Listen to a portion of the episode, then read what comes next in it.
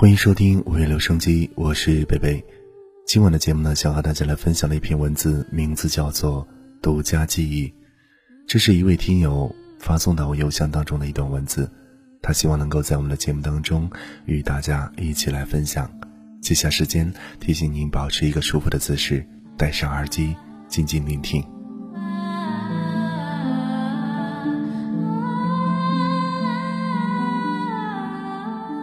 夏日的夜晚，漆黑的房间，安静中透着寂寞。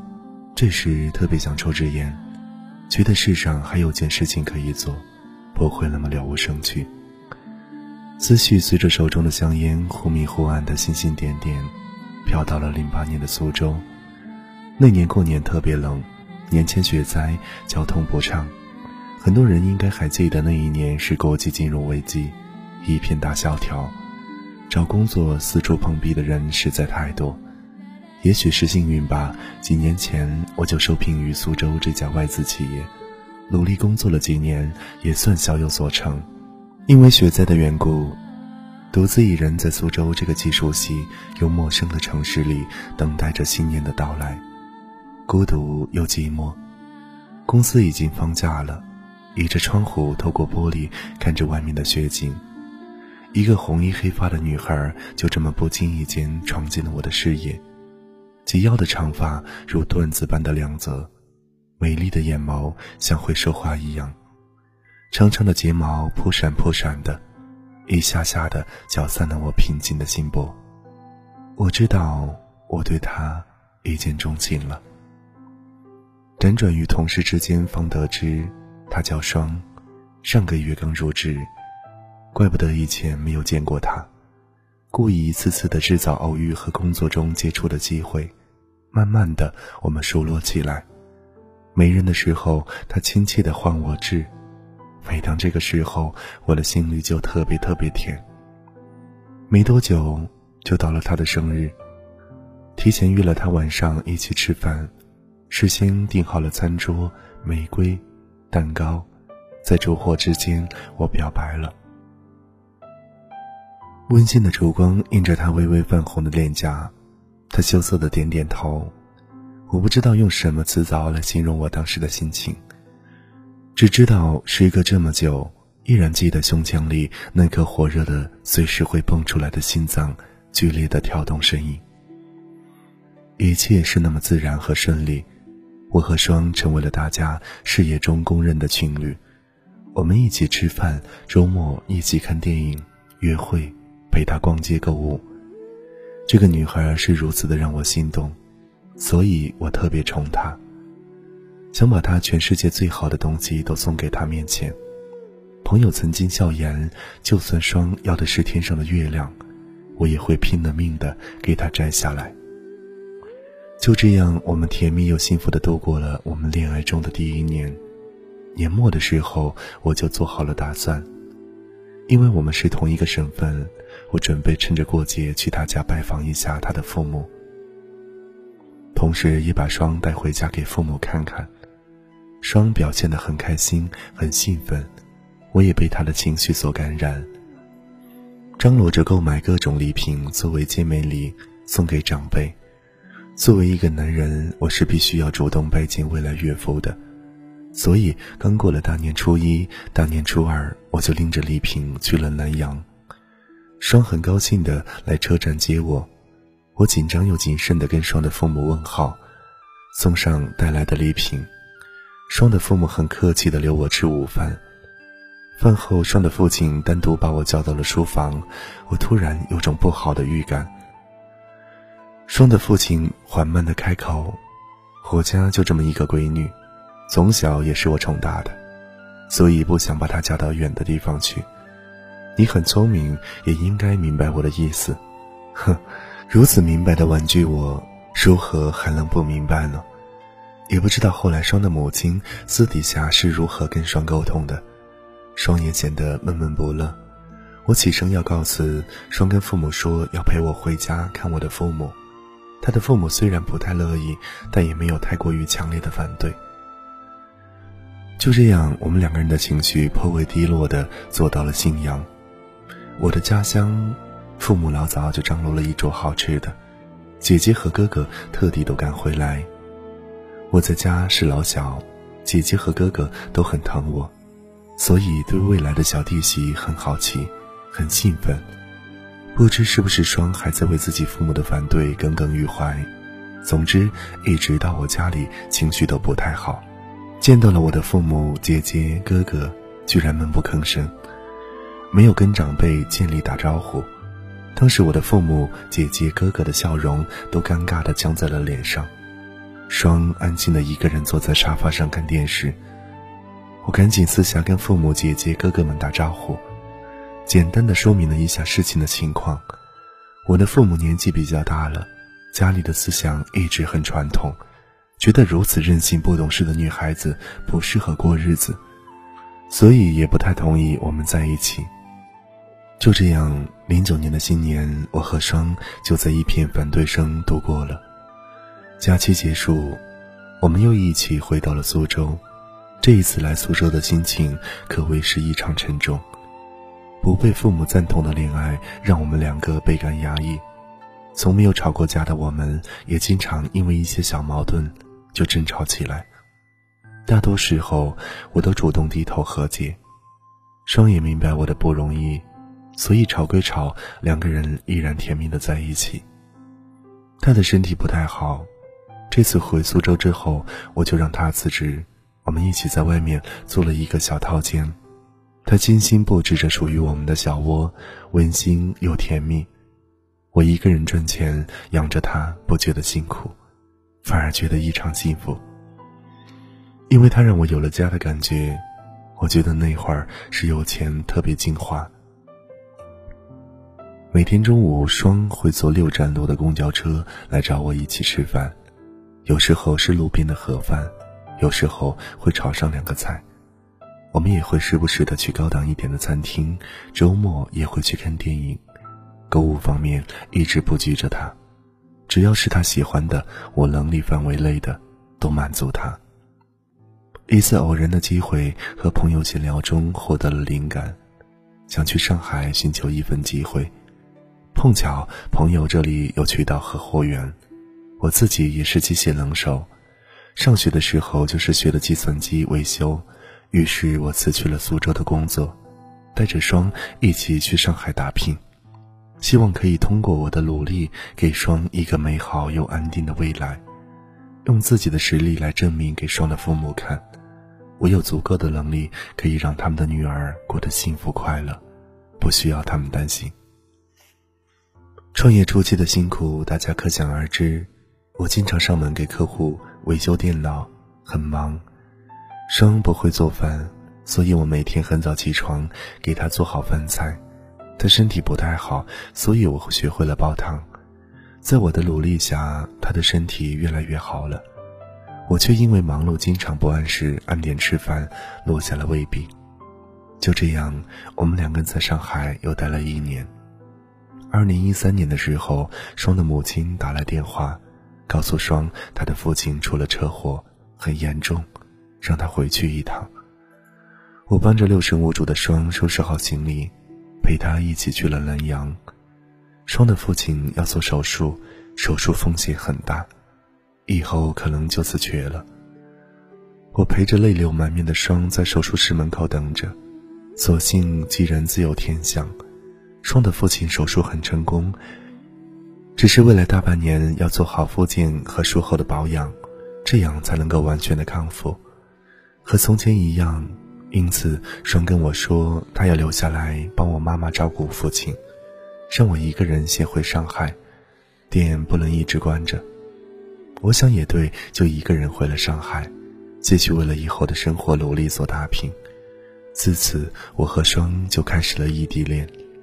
一开始除了对彼此的思念，倒也没什么，每天都会通电话，节日我也会去看他。后来大概过了一年，他父亲的腿已经完全好了。我让他回来上海跟我一起，他却闪烁其词的找着理由推脱我。当时心里很纳闷，也很奇怪，但是终究还是放不下他，于是去他家乡找他。当我见到他之后，他没有了以前那种久别重逢的喜悦，有的更多的是无措和不安。后来，我从他的好朋友那里得知，这期间双遇到了他曾经的同学凯。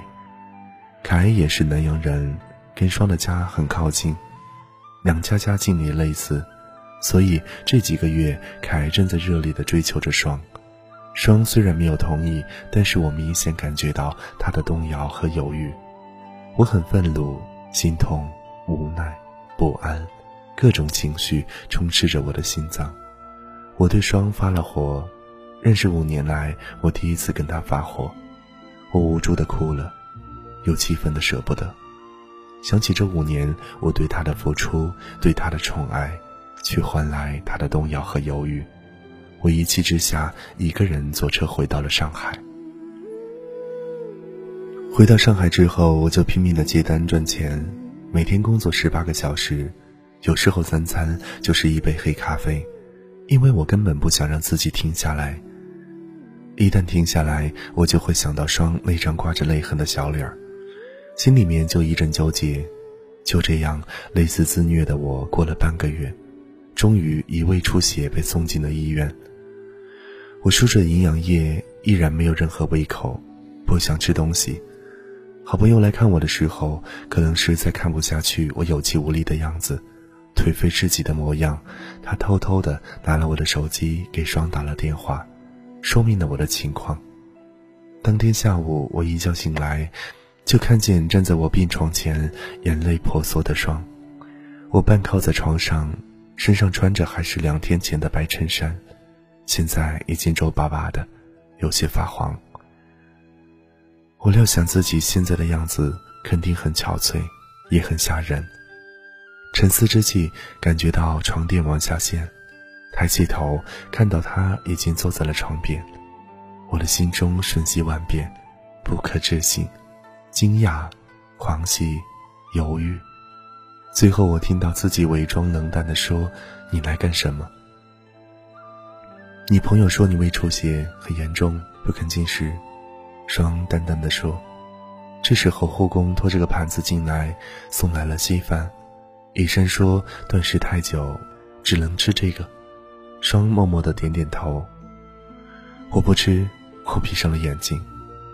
我没有想到自己也会这么任性，这么无理取闹的一面。有糖吗？双根本不理会我，转头问护工。护工一愣，我去找吧。没一会儿功夫，真的找来了白糖。双接过后，细细的拌在白粥里。鬼使神差的我，居然真的张开了嘴，旁边很多朋友眼神只能用吃惊来形容。双慢慢的喂完了一碗粥，抽了张纸巾给我擦擦嘴。他把我身后的枕头抽出来放平，再把一言不发的我扯倒，告诉我睡吧。我再一次醒来的时候，已经是十二个小时之后了。这一觉甚远绵长，一个梦都没有。偶尔稍微的有意识，紧了紧怀里的人，又昏睡过去。终于有意愿醒过来的感觉，睁开眼看见怀中的双，心里觉得很满足。双看到了我醒，立刻就瞪着我：“你怎么这么不知道爱惜你自己呢？”双一边瞪着我，一边起身。我看了他一眼，舒眉一笑，看到他在我身边，这些天压抑、愤怒、不安。似乎都烟消云散了。双一边跟我说话，一边按了床头的铃，让护工送点东西吃。等我吃完，又催着我去洗漱，换了身衣服，刮了胡子，那个干净帅气的我又回来了。我扣完最后一颗扣子，走到他面前，深深的看着他，体力恢复了，头脑也清醒了。他愿意回来管我，说明他还爱着我。在乎我，双淡淡的笑，明知故问，为什么呢？对不起，我无比虔诚的、认真的说，双，对不起，我向你道歉。双淡淡的笑，为什么？我沉默良久才开口，我不应该对你发那么大的火，这么多年，我是第一次对你发火，你当时应该被我吓到了吧？我应该跟你好好沟通的。双看着我，带着歉意，微微的笑了。我知道他原谅了我，他在上海陪我一阵子，南阳那里他已经找到了工作，所以必须要回去上班。我本想让他辞职留在上海陪我，但是拗不过他，就随他了。我寻思着就这样下去不是长久之计，所以我清算盘出了上海的电脑门市，带着所有的行囊来到了南阳。我要和双在一起。到了南阳，从头开始打拼，辛苦一点又如何呢？最重要的是两个人在一起，在南阳，我们好像又回到了从前在一起的时候，那么自然，那么甜蜜，那么幸福。两个人彼此已经很熟悉了，一个眼神，一个动作，就能明白对方的心。这种默契，只有多年在一起的情侣才能够体会。我觉得我们以后一定会一直这样快乐下去。可惜甜蜜的日子没过多久，在一次周末，双回家看望父母后，我们两个人的关系就进入了一个很微妙的阶段。我才想到他的父母给他很大的压力，这么多年他真的很辛苦，我也不怪他。可是我不愿意放弃，我依然在努力。后来双跟我说，他想搬回家住。我没有反对，但是心里早已滔滔大海般波浪起伏。我知道霜可能撑不下去了，我可能要永远的失去他了。我默默的帮他收拾好东西，送他到楼下。他回头不舍得看了看我，眼泪就这么滚落下来。我勉强的升起了一丝笑容。自从他搬回家住之后，他没有再主动和我联系。我打了几次电话给他，他都说有事，在忙，在联络等理由来回复我，然后挂了我的电话。我不是傻子，事到如今怎么可能不懂呢？南阳说小不小，说大不大，熟人圈子里有好几个风吹草动的，大家基本都能够第一时间知道。没多久，我知道他快要结婚了，跟他的同学凯。我是那么可笑又可悲。那一夜，我拼命的灌醉自己，因为我不愿意面对这个事实，也根本不愿意让自己有一丝丝清醒。于是单曲循环了一整夜，独家记忆。那一夜，我彻底的醉生梦死，我想把对你的爱、对你的思念，都留在那一夜。我曾经无数次的对你说，让你嫁给我。我也满怀憧憬和希望，虽然我知道。对于现在来说是一种幻想，但每当想起，总是嘴角不经意的向上翘。距离我们分开已经半年了，这半年里，我想了很多，从我们相识相恋到分离，画面如电影般在脑海中划过，也明白你的累和辛苦。感谢你与我一起走过这七年，我永远不会后悔。我希望你幸福，也希望他可以给你我无法给你的幸福，希望他可以让你不再这么辛苦，所以我也要你过得好，好让你安心的幸福着。我会在你背后默默的祝福你，你别回头，也别回忆。我想我会爱你很久很久，但是我不会打扰你，只不过换种方式来爱你。我一直在，不会离开。双，你要幸福。其实最痛苦的莫过于徘徊在放与不放之间的那一段。真正决心放弃了，反而会有一种释然的感觉。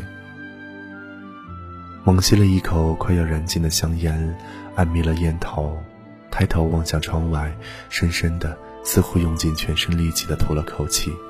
双，再见了。